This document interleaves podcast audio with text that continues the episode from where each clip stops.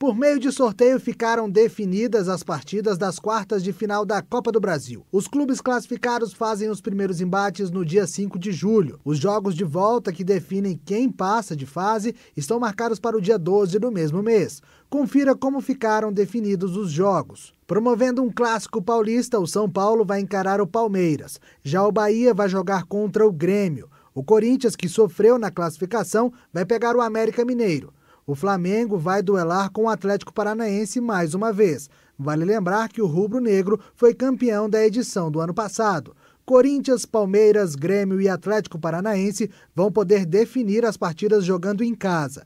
Neste ano, os quatro clubes que avançarem para a semifinal receberão um prêmio de 9 milhões de reais da CBF. Reportagem Henrique Carmo.